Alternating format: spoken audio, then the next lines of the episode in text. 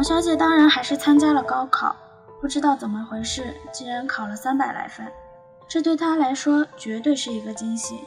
当然，我是不知道惊喜在哪里了，反正很多科目都是她第一次考。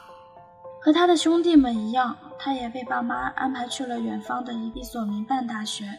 是的，某小姐现在已经忘了她到底学的是什么专业了。学习课堂文化知识没能在适合的时间段成为他的习惯，所以大专三年是混过来的。和高中不同的是，零花钱多了，管教的人少了，同伴的数量大大增加，本应很开心的。可关于这一段的故事。莫小姐讲的很少。刚刚入学之后，的确开心过一段时间，把入江水、植树什么的忘了个干净，再也没有坐公交车的时候的伤感了。然而，没有规则的游戏是不好玩的，他很快就玩腻了。当然，游乐这种事情就是这样，即使有天你不想玩了，却也发现自己再没别的事情可做，那就只有继续玩下去。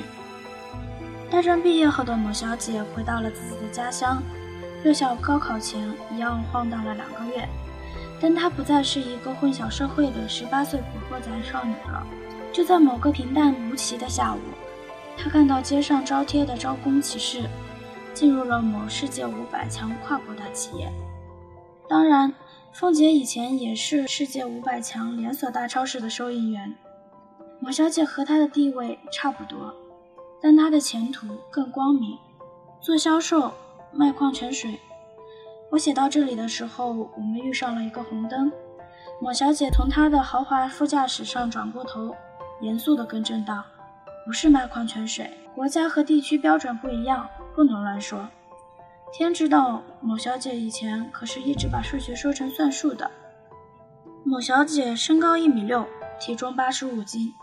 却曾经扛着六桶四升装的矿泉水，在八月的烈日之下步行六公里去经销商那里换货。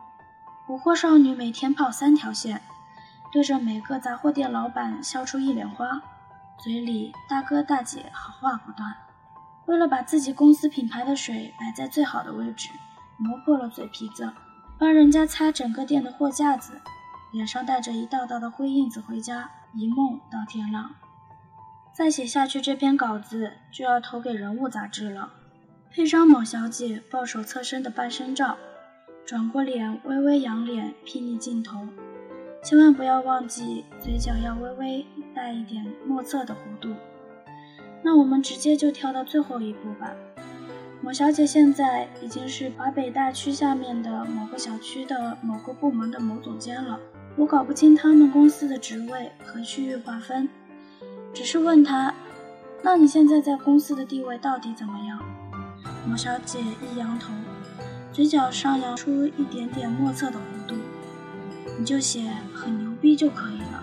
她说：“好吧，现在某小姐很牛逼，但她并没有过得特别好。某小姐周围都是像当年入江直树一样背景的人，重点大学本科毕业。”海外研究生归国，他们和经销商套近乎，可能不在行，但是写英文邮件、做 PPT 和 Excel 可是一流。反正不会像某小姐一样，连数据透视表都不会做。高三那年，某小姐轻易就放弃了复习，像一笔烂账，到底还是要还回来。她升任这些人的老大，怎么可能露怯？于是，一把年纪了，还要在手机上下载背单词的软件，Excel 的使用攻略，一边焦头烂额的工作，一边啃书，无数个深夜里点灯熬夜的努力着。如果回到十八岁，捕获少女一定认为，如果这个用豪车代替公交车，不再因为逃课而被老师找家长，去 KTV 可以点最贵的酒的某小姐。一定拥有梦想中的幸福。很可惜，现在的某小姐依旧暴躁易怒。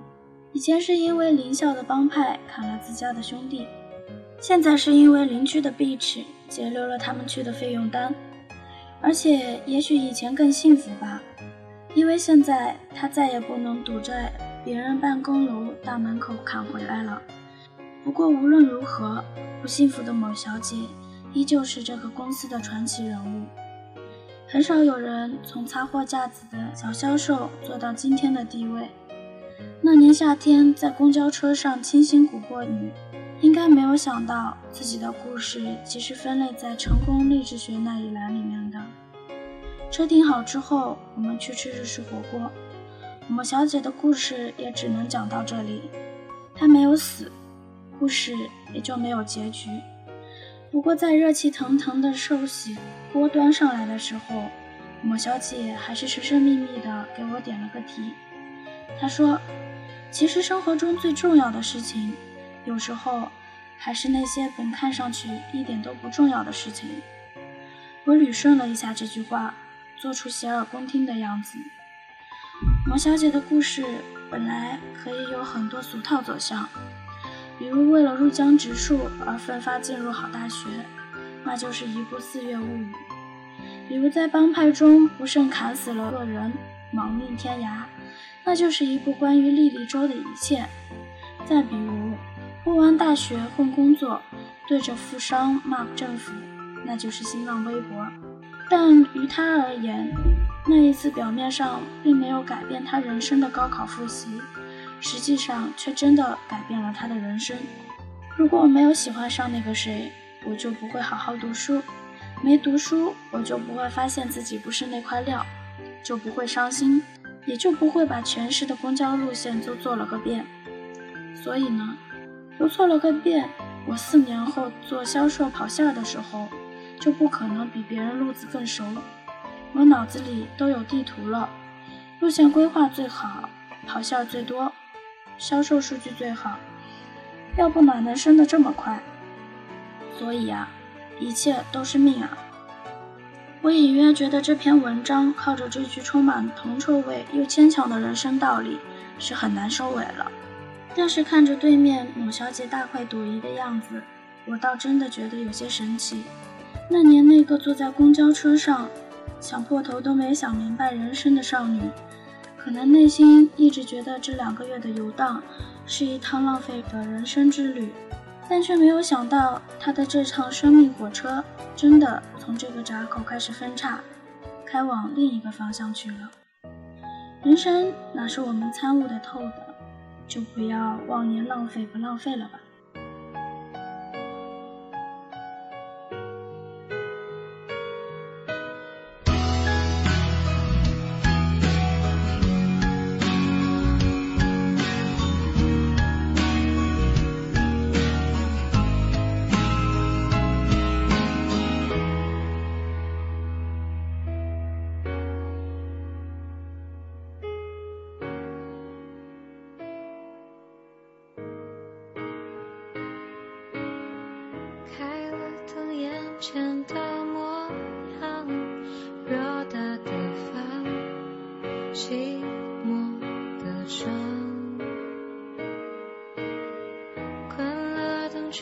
都一个样，心里的伤无法分享。